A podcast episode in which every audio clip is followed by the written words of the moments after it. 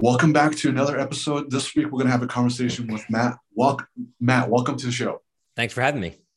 Super excited to have this interview, and let's kick it off with a one-word open. Tell me, tell me and the audience right now, what's one word you could use to describe how you're feeling in this moment? Energized.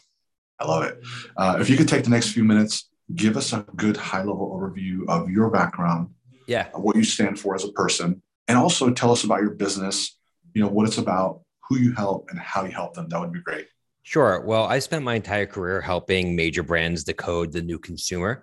I started off my career by starting a marketing services firm right out of college, originally called Mr. Youth, which is really built to help brands uh, understand and leverage the internet, which at that point had first become sort of a mainstream consumer uh, platform. Uh, this is about 2002. Uh, built that agency up over a 12 year period, uh, at which point it was acquired by the Publicis Group. Um, but prior to that, uh, selling the business, spun out a software company originally called CrowdTap, which I re- rejoined as CEO in 2016. And through a variety of uh, tough decisions, pivoted that business to a company called Suzy, uh, which really is sort of the same premise that the marketing services firm was, which is helping brands reach a younger, the new consumer, except for this platform is really about driving consumer research. Uh, and Suzy launched in 2018. It's been sort of off to the races ever since. It's been a great ride and very fortunate to be surrounded by an amazing team that we have at Suzy and great customers.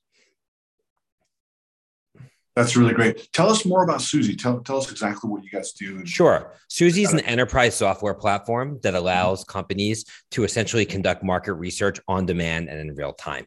Uh, it's a two sided platform. We have a consumer network of over a million US consumers who are on an always on gamified platform on both iOS and Android, where they can earn rewards by giving feedback to brands. Uh, on the enterprise side is a software called Suzy, which is licensed by large companies to essentially enable them to conduct direct to consumer market research. So any question they have for a specific consumer segment, whether it's what ad do you like the best, why do you buy toothpaste, um, you know, how much would you spend on this product, you could ask those consumers and instantly while you're on a Zoom call, while you're in a meeting, start to get that feedback in either quantitative or qualitative form to help drive your decision making. That's outstanding. I mean, just to back up a second, what an amazing journey you've had through your career as an entrepreneur and also what an amazing company that you're working on and leading right now. So that's really cool. Let's let's shift over to wins. If you could share with the audience and I, you know, a recent win that you encountered in your business and tell us your takeaway from it. Yeah. So a recent win that we had was last year we uh, closed our Series D round of financing um, from HIG Capital. It was a long and arduous process. Um, despite the headlines you might read, raising capital is never easy. Um, it takes a lot out of you, and there's a lot of um, rejections you have to deal with, and a lot of um, late nights and pulling information together. Um, I think what I learned is something that has been reinforced throughout my career, which is that perseverance always wins. and you know, every no gets you closer to yes, so to speak. And you know, going through that process both humble me and sort of energize energize me for the future uh, of this company. I love that. That's so inspiring. And also, thanks for sharing that with us. Of course. Um, let's talk about the opposite side of that. So, tell us a recent failure, and you know when you came through and you know got through it, so to speak. What was your What was your takeaway? Um, I guess what pops to mind is towards the end of last year, we lost a key customer. Um, it was something that was unexpected and it, we were blindsided by it. And I think uh, the learning there was, you know, you could really never take any customer relationship for granted. It's a highly competitive market. There are always other companies out there in your space that are gunning for your business. And you always have to be, um, you know, acting as if you're you're one day away from losing a customer, and try to do everything you can to over deliver, even if you're in a software, uh, you know, organization. Awesome. Thank you very much. Tell us about um, how the pandemic has impacted your business. And then once you identified, and like all of us, right, right, just impacted everybody in the world, unfortunately. And tell me, tell us how you pivoted because you mentioned pivoting earlier, um, yeah, in your business as well. But I would love to hear how you pivoted because of the pandemic. Well, I mean, our business had to change rapidly, like every other one during the pandemic. First and foremost, we moved to a completely remote environment um, and just fostering and driving collaboration and communication and alignment in a remote environment was something that we all had to get used to at first. We had to sort of reinvent our operating system as a company, so to speak, so we can work more effectively together. Uh, we also changed our go to market strategy, whether it was relying more heavily on digital versus live events, really leaning into content marketing. But ultimately, as a software company that allows companies to conduct market research from anywhere, where you don't need to have kind of the research subjects or participants uh, right there in person, I think it really, uh, you know, facilitated an acceleration of our business model and definitely drove uh, more tailwinds and headwinds for our business. Awesome. Thank you. And tell us your point of view on thought leadership. I would love to hear, you know, from someone like yourself as a thought leader, what is your take on like the top three things someone must absolutely own and like just, you know, crush it in order to be considered a, thought leader?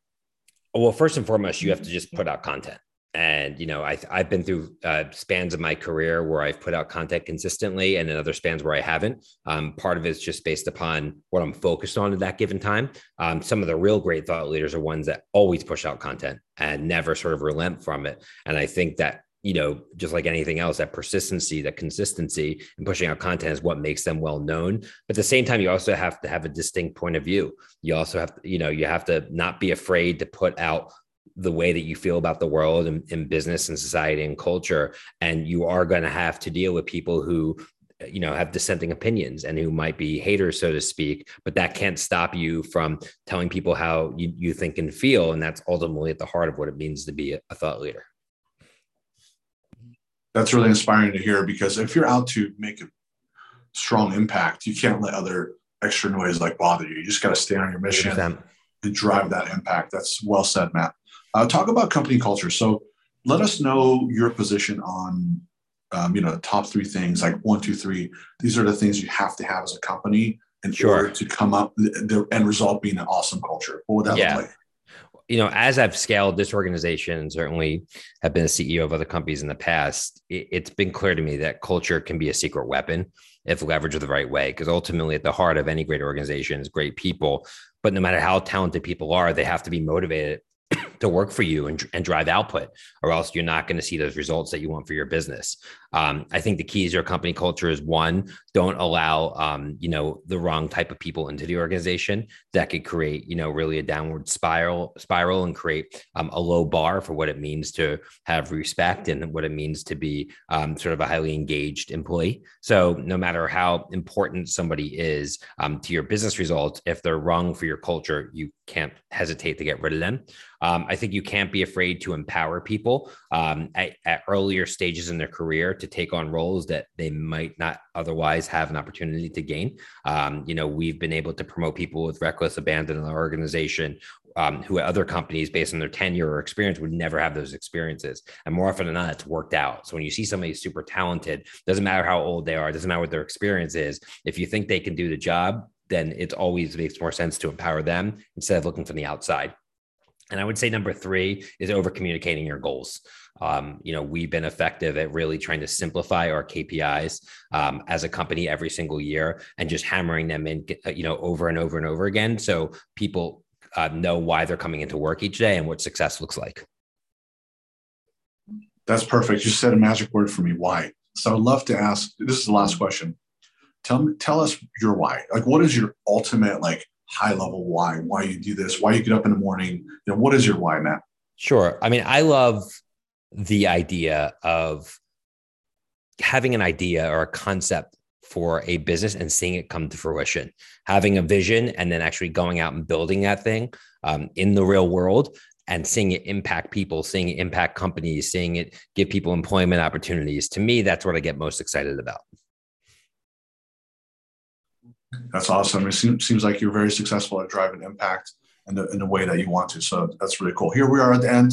If you could take this opportunity to give out your website address, your social handles, if people have any questions and want to follow up or just simply want to find out more information about your company, please go and give those out now. Uh, sure. I mean, you can learn more about Suzy at suzy.com. Um, you can learn more about me at mattbritton.com, M A T T B R I T T O N.com, or you can follow me uh, on Twitter at Matty B, M A T T Y B. Awesome. Here we are at the, at the final uh, close. So, what's your one word close? And when you tell us this one word, tell us why you're choosing to sign off with it.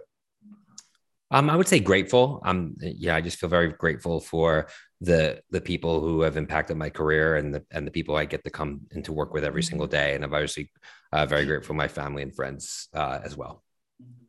Awesome, Matt. This has been a privilege. Thank you very much for the meaningful conversation. Thank you.